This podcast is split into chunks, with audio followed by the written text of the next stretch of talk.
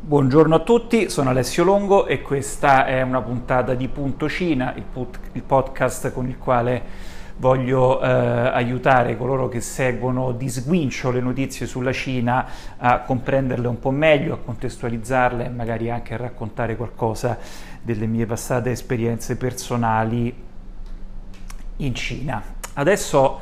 eh, quello di cui voglio parlare oggi è la crisi dell'immobiliare in Cina. Lo faccio perché in eh, questi giorni, tra l'altro, si sta affacciando in Occidente la possibilità che ad alcune crisi bancarie statunitensi si vada sommando una crisi eh, della proprietà commerciale. Quindi dopo il Covid eh, non c'è stato quel ritorno negli uffici eh, pieno, così come era prima della pandemia e eh, di conseguenza eh, questi uffici vuoti rischiano di ehm,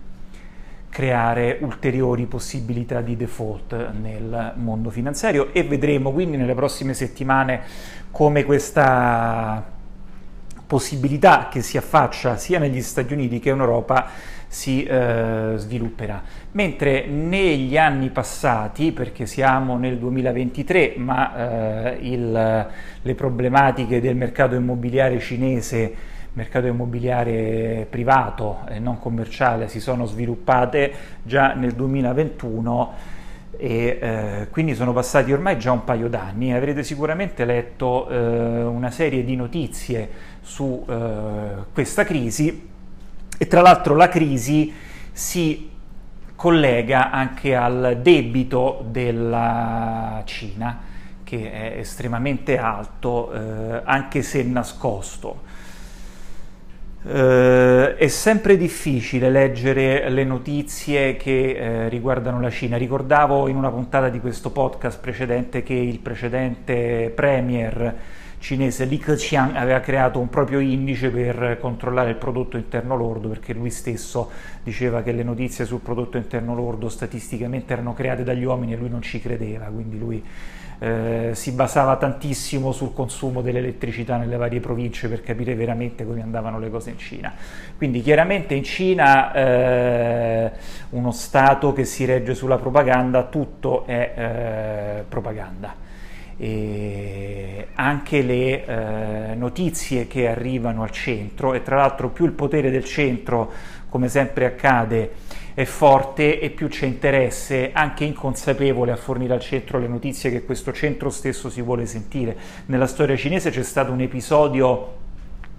eh, plateale per comprendere come questo meccanismo funzioni, quindi negli anni 50 quando Mao Zedong lanciò il grande passo in avanti che doveva essere questa enorme campagna eh, di eh, raccolta di derrate agricole per poter eh, aumentare la capacità di eh, produzione eh, agricola, venderla all'estero ed acquisire di conseguenza delle, eh, della valuta estera per poter eh, foraggiare l'industrializzazione che poteva avvenire come accadde tra l'altro nell'Unione Sovietica acquistando anche tecnologia dall'esterno, il primo passo non può che essere quello, no? Devi avere moneta straniera per cominciare il commercio tecnologico con l'esterno e quindi questa politica aveva dei eh, risultati disastrosi, ma le notizie che arrivavano dalle campagne erano eh, entusiaste addirittura. Solo un vecchio generale eh, compagno rivoluzionario conf- si confrontò a faccia aperta con Mao, Pan Huai, eh, dicendogli che le notizie che lui aveva non erano esattamente quelle così rose che eh, Mao aveva, anche altri ufficiali lo fecero a seguire, penso anche al presidente cinese Liu Shaoqi, eh, tutta gente che finì malissimo per aver eh, osato dire la verità. Adesso non che le cose funzionino proprio così con Xi Jinping, ma neanche se ne distanziano eh, più di tanto come regola generale del fornire informazioni gradevoli al capo che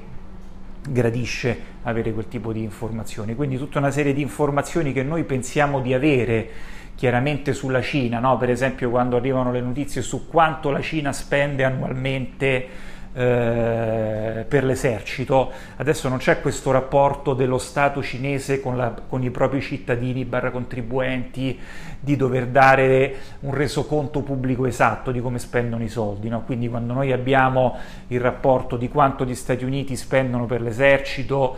eh, possiamo farcene un'idea abbastanza chiara, ma quando dalla Cina arrivano le stesse notizie va un attimo preso con, eh, con granus salis, diciamo, questa, eh, queste notizie.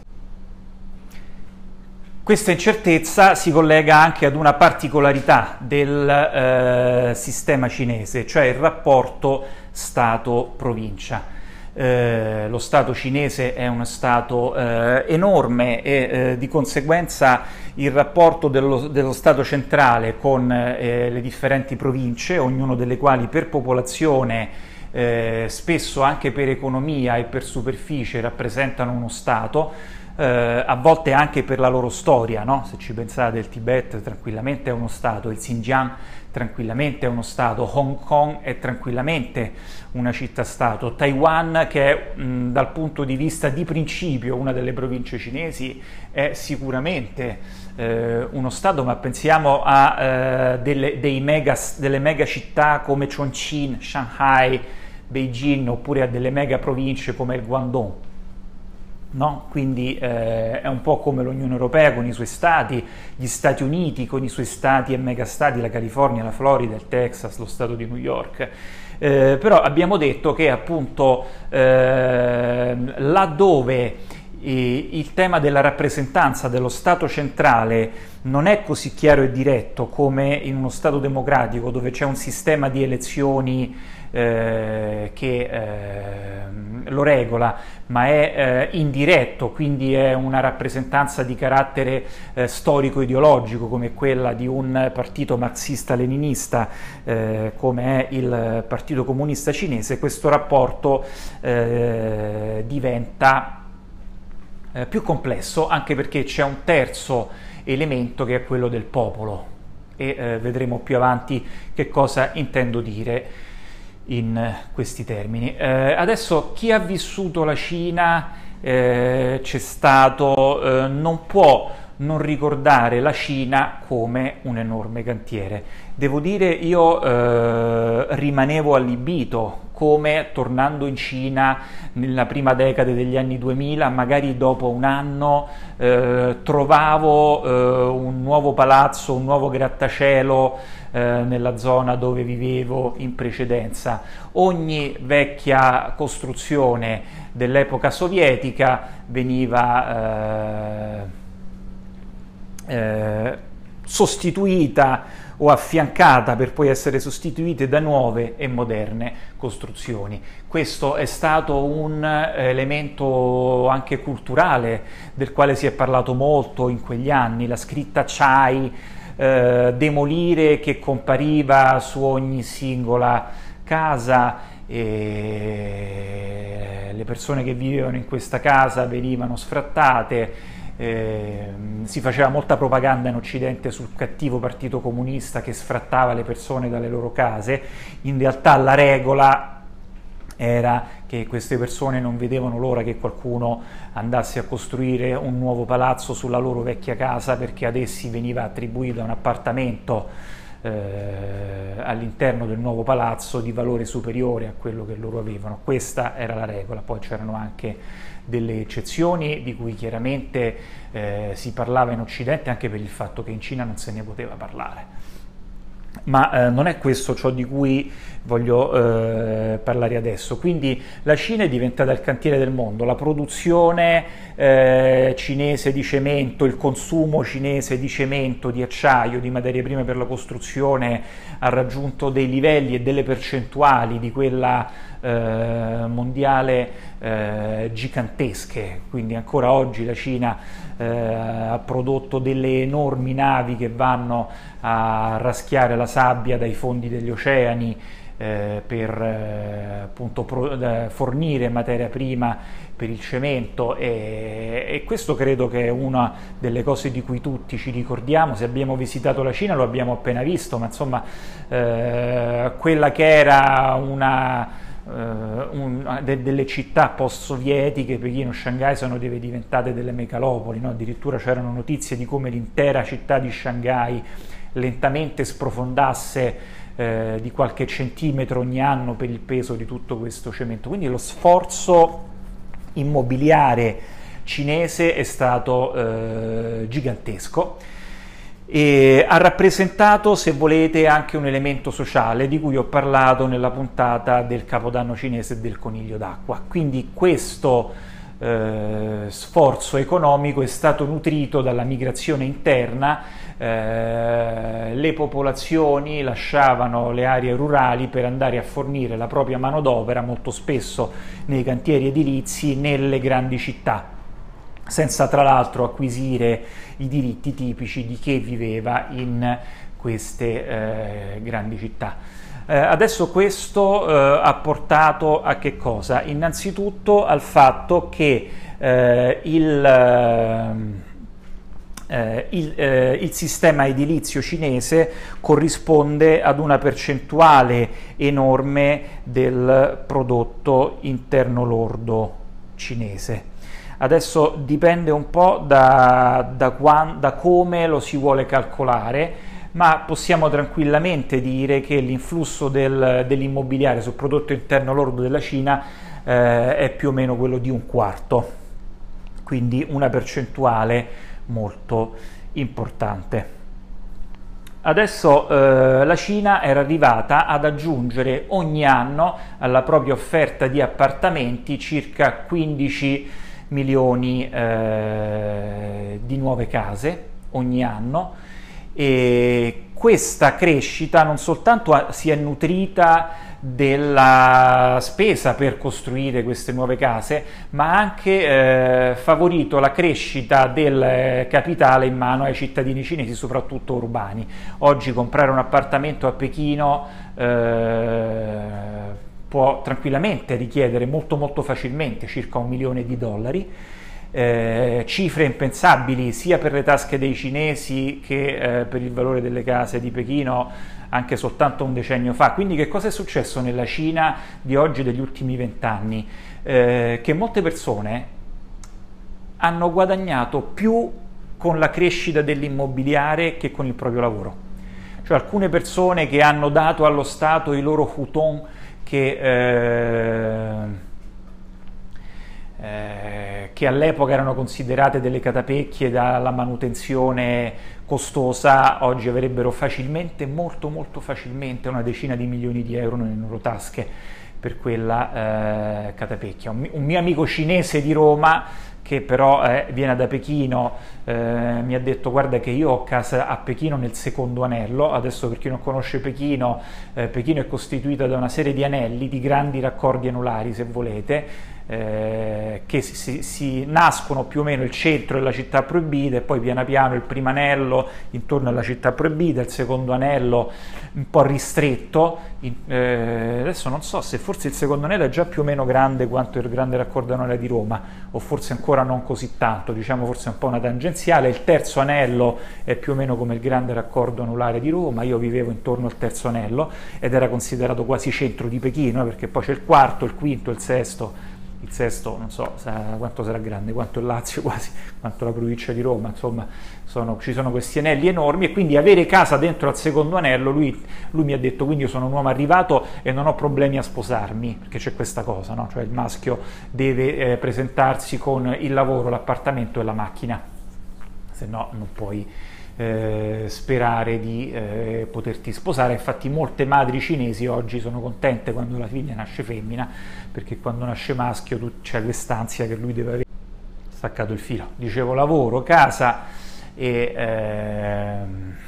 e anche la macchina e quindi meglio che nasca femmina a questo punto, contrariamente a quello che succedeva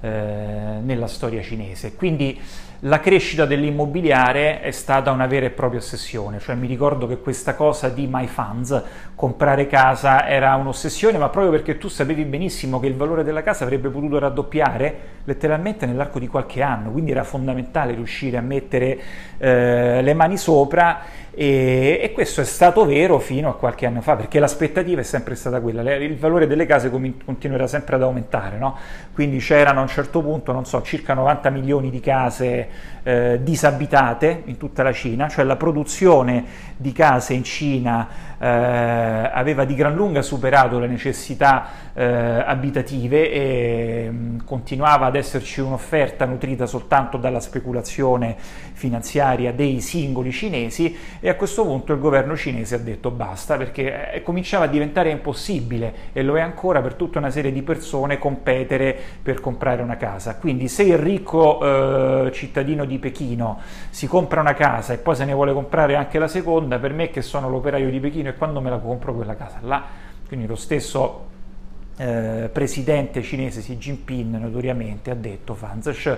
in cinese Fanzish lai giù, push lai zauda quindi le case servono per viverci, non per fare eh, speculazione edilizia e sono intervenute tutta una serie di regole anche a livello locale, no? quindi ogni famiglia può comprare sopra una casa, allora sono cominciati i falsi divorzi, allora si risponde con una nuova regola per cui eh, se hai divorziato non ti puoi comprare casa ancora per tre anni, no? quindi sapete eh, si scappa dalla regola perché eh, il mercato cerca di, si cerca sempre di seguire le possibilità di guadagno.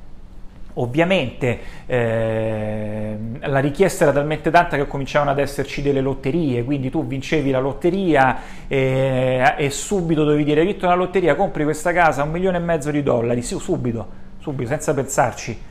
senza rifletterci perché era difficilissimo entrare nella lotteria, no? a volte solo una persona su 60 dei richiedenti potevano acquistare effettivamente eh, quella casa. Quindi l'acquisto della casa e l'immobiliare sia nel momento della costruzione sia nel momento del, eh, dell'acquisto e della speranza quindi dell'aumento della proprietà sono diventati un elemento fondamentale dell'economia cinese. Lo Stato è intervenuto.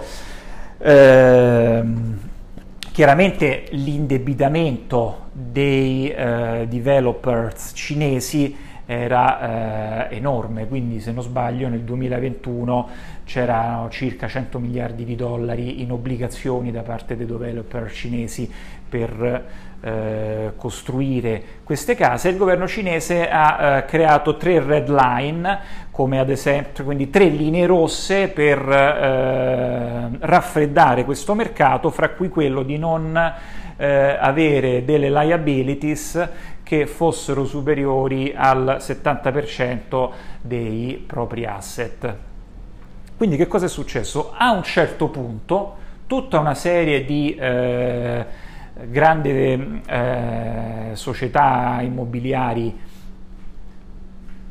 eh, e gruppi immobiliari cinesi non si sono più potuti indebitare quanto avrebbero potuto e voluto a causa di queste tre linee.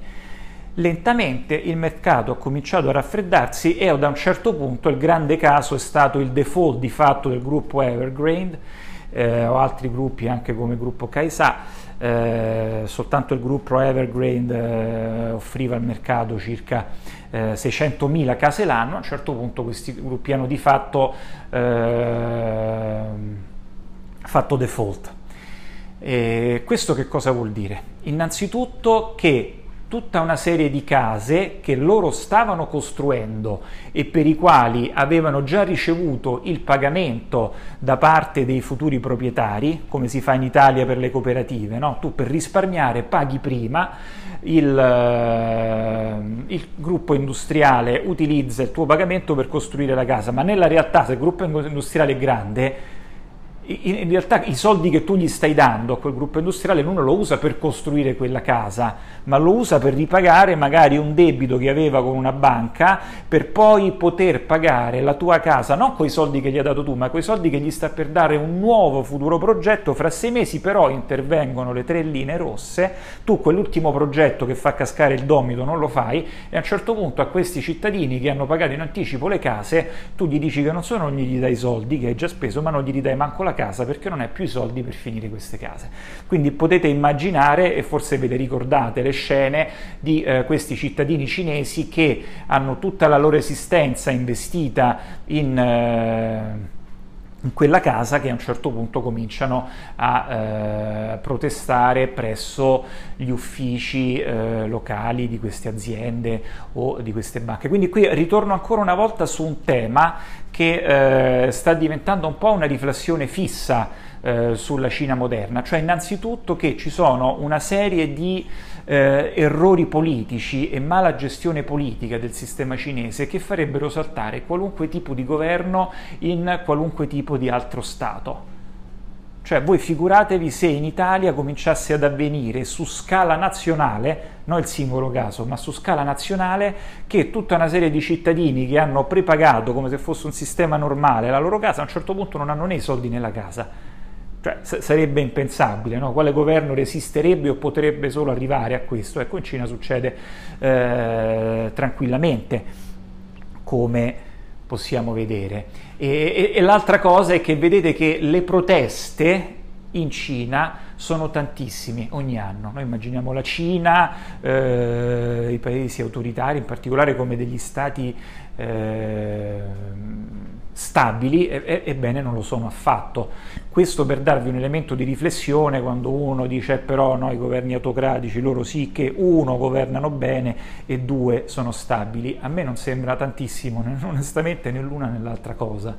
Eh, ad ogni modo, insomma, ricordate eh, queste scene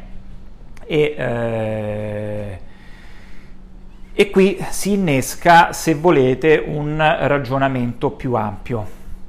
Quindi passo dal ragionamento sulla crisi dell'immobiliare in Cina, cioè un eccesso eh, di eh, offerta che in realtà incontra anche un eccesso di domanda fino a quando lo Stato non si mette in mezzo con la regola delle tre linee, cioè la, il discorso dello Stato cinese è eh, non vogliamo finire come il Giappone eh, qualche decade fa, non vogliamo fare quello, meglio farla scoppiare adesso la bomba, la bolla in maniera controllata, affinché piuttosto che la bomba scoppi fra eh, qualche anno. Quindi si fa scoppiare la bomba ma in maniera non mi sembra tanto controllata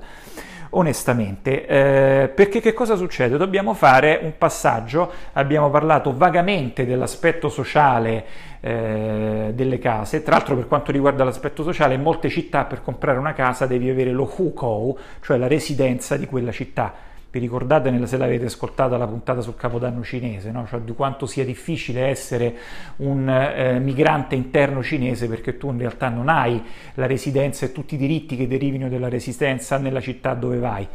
le scuole, la possibilità di comprare casa, la, le, l'accesso alla sanità pubblica, eccetera, eccetera. No? Quindi tu vai lì, costruisci la casa e poi se non trovi un altro contratto te ne ritorni via. Pechino non ti vuole, Shanghai non ti vuole, no? cioè questo è anche l'aspetto sociale del, dell'immobiliare. E che cosa succede? Allora, come funziona la tassazione in Cina? La prendo un po' alla lontana. Adesso le persone che in Cina pagano eh, le tasse, quello che sarebbe l'IRPEF, sono eh, più o meno intorno al 10%, insomma, le, le, tasse dirette. Cioè la Cina è uno Stato che si basa sostanzialmente sulle tasse eh, indirette. Le, le, income, le, le, tasse dirette sulle entrate sono più o meno il, meno del 7% delle entrate eh, totale dello Stato e meno di un terzo sono tasse dirette. Quindi ci sono tutta una serie di eh, tasse indirette. E, tra l'altro la parte di crescita del, eh, del, dell'immobiliare sta diminuendo perché nel 2023 è diminuito di circa l'1,5%, di conseguenza anche il, il supporto economico all'economia di questo settore sta avvenendo meno, abbiamo detto che era circa un quarto del prodotto interno lordo. Eh, ad ogni modo, che come funziona, dicevamo, eh, le, come funziona il sistema di tassazione in Cina. Noi diciamo in Occidente eh, no taxation without representation, come se fosse un eh, elemento di democrazia, in realtà storicamente non lo è, perché erano i nobili inglesi che contrattavano con il re la loro partecipazione alle spese, che erano soprattutto spese di guerra, sulla base della ehm, eh, della partecipazione alle decisioni, no? anche nella, nella rivoluzione francese eh, prima dei sovrani assoluti il re governava con gli stati generali, cioè i nobili prima di pagare i soldi o andare loro stessi in guerra volevano far parte delle decisioni, quindi non è che fosse una cosa molto democratica, non è che riguardava tanto il popolo, no? però poi nello, nel tempo è eh, diventata così, no taxation without representation. Adesso che cosa succede? Che chiaramente in Cina la representation, la, la rappresentanza dei cittadini non c'è e quindi la taxation non può essere così diretta, per cui ecco, tasse sulla proprietà ancora non si sono sviluppate in Cina, che tu vedresti subito che stai pagando le tasse, no? se devi pagare le tasse sul tuo appartamento e abbiamo detto tasse eh, personali dirette eh, sono pochissime nella realtà. Tra l'altro eh, c'è anche un altro discorso da fare in Cina, cioè inizialmente con eh, Mao Zedong ehm, si comincia a mettere sopra lo Stato cinese, si decide che tipo di eh, tassazione eh, effettuare e mm, qualcuno voleva tassare equamente sia le società private che quelle pubbliche, Mao Zedong ovviamente ha detto no, le società private pagheranno molto di più di quelle pubbliche perché noi tra l'altro neanche le vogliamo, le aziende private che sarebbero a breve scomparse e dopo un po' le aziende eh, statali non è che pagavano le tasse allo Stato, erano di proprietà dello Stato, quindi allo Stato davano direttamente dei profitti. Voi potete immaginare che questo non era esattamente un incentivo per queste aziende di Stato a essere produttive e eh, solo più tardi, negli anni Ottanta, si è cominciato con l'inizio dei primi tentativi di economia di mercato a modificare questo eh, sistema, soprattutto all'epoca in una eh, riforma del 1984 del, eh, di cui si occupava eh, Zhao Ziyang, che sarebbe poi divenuto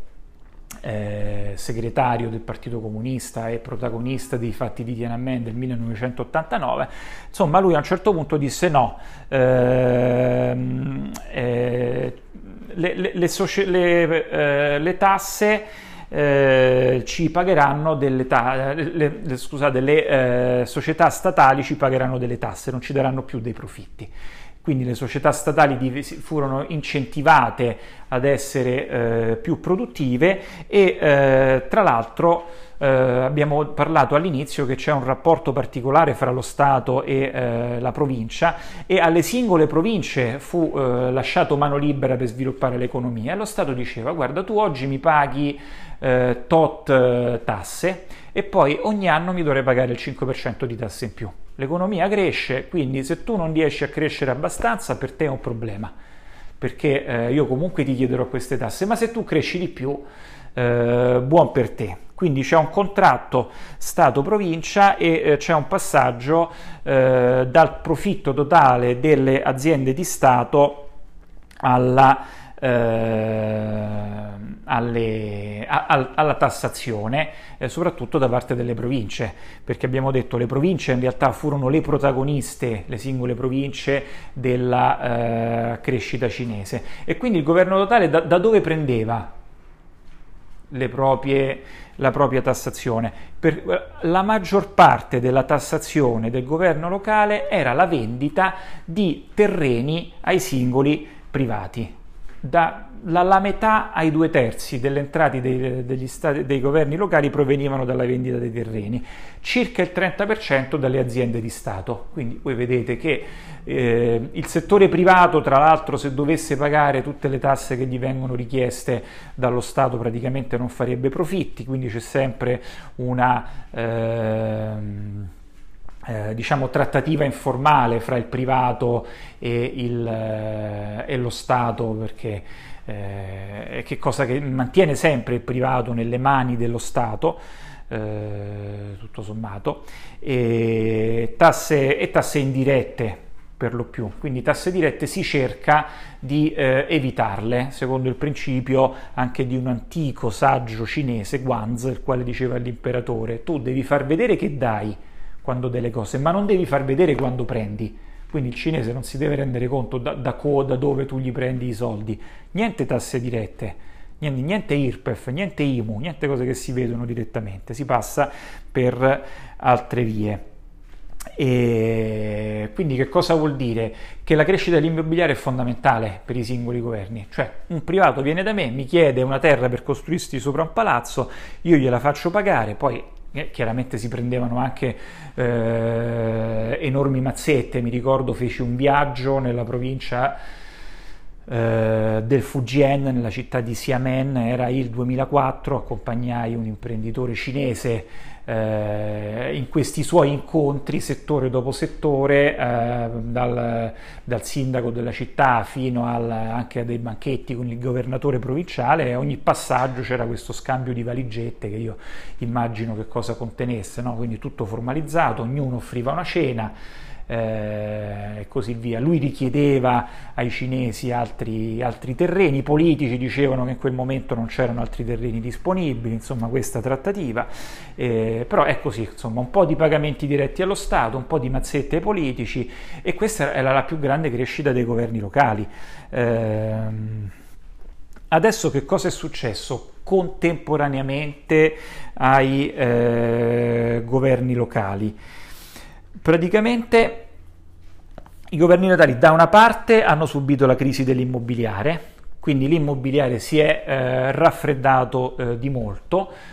e dall'altro sono state responsabili le singole province della gestione del, eh, delle zero covid policy, quindi hanno dovuto pagare enormi quantità di denaro per fare i tamponi tutti i giorni, per i centri di quarantena e così via. Quindi la situazione dei governi locali, eh, che sono i primi protagonisti della, dell'economia cinese e della tassazione cinese, è eh, disastrosa. Disastrosa vuol dire che secondo Goldman Sachs la, eh, il debito debito del, dei governi locali ammonta a circa 23 triliardi di eh, dollari. Per intenderci, un milione di dollari, un, se, un, milione di secondi sarebbero 12 giorni, un miliardo di secondi sarebbero 32 anni e un trilione di secondi sarebbero 32 mila anni. Quindi 23 triliardi di dollari, circa il 126% del prodotto interno lordo cinese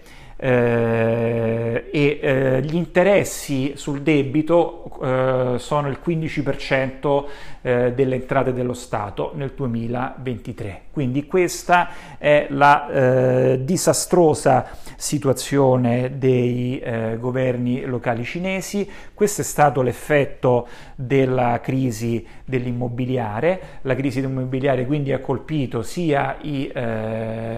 cittadini eh, sia eh, i governi locali e eh, tutto ciò in un contesto dove molto spesso lo Stato centrale lascia alle province il compito di eh, gestire le difficoltà, quindi le, covi- le, province si prendono la colpa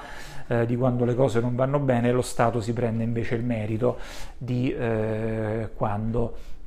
le cose vanno bene. Quindi questo è il quadro della, molto molto brevemente della crisi dell'immobiliare eh, in Cina. È stato, ripeto, il settore che chi ha visto crescere cinese, ha, vi, eh, ha visto crescere la Cina, ha vissuto come protagonista di questa crescita, è stato protagonista delle aspettative di ricchezza dei eh, cittadini cinesi e, eh, evidentemente sta mettendo sotto stress anche eh, le finanze di tutti i governi locali che non mi sembra ad oggi intravedano delle eh, alternative. Quindi sembra che il governo centrale stia cercando di ammorbidire le eh, tre linee rosse. Eh, continueremo a seguire quindi quello che succede nell'immobiliare in Cina e probabilmente anche quello che succederà nei prossimi mesi nell'immobiliare commerciale in Europa e eh, negli Stati Uniti. Spero quindi con eh, questa con questa puntata di avervi dato un'idea sia dello spaccato sociale cinese, eh, sia eh, dell'ipertrofia di alcuni dei settori ai quali la crescita cinese si è affidata, eh, sia uno spaccato su come eh, attraverso la gestione della tassazione lo Stato cinese gestisce anche il proprio rapporto con una cittadinanza la quale non ha alcun tipo di rappresentanza e dalla quale di conseguenza esso non si sente di eh, richiedere direttamente una partecipazione fiscale così come noi la immagineremmo, cioè principalmente tramite eh, imposte dirette e eh, imposte sulla proprietà. Vi saluto, oggi sono stato molto più breve del solito e sono quindi molto soddisfatto della mia performance. Tra l'altro nuovo microfono, spero che l'audio sia di qualità migliore. Un saluto a tutti e alla prossima.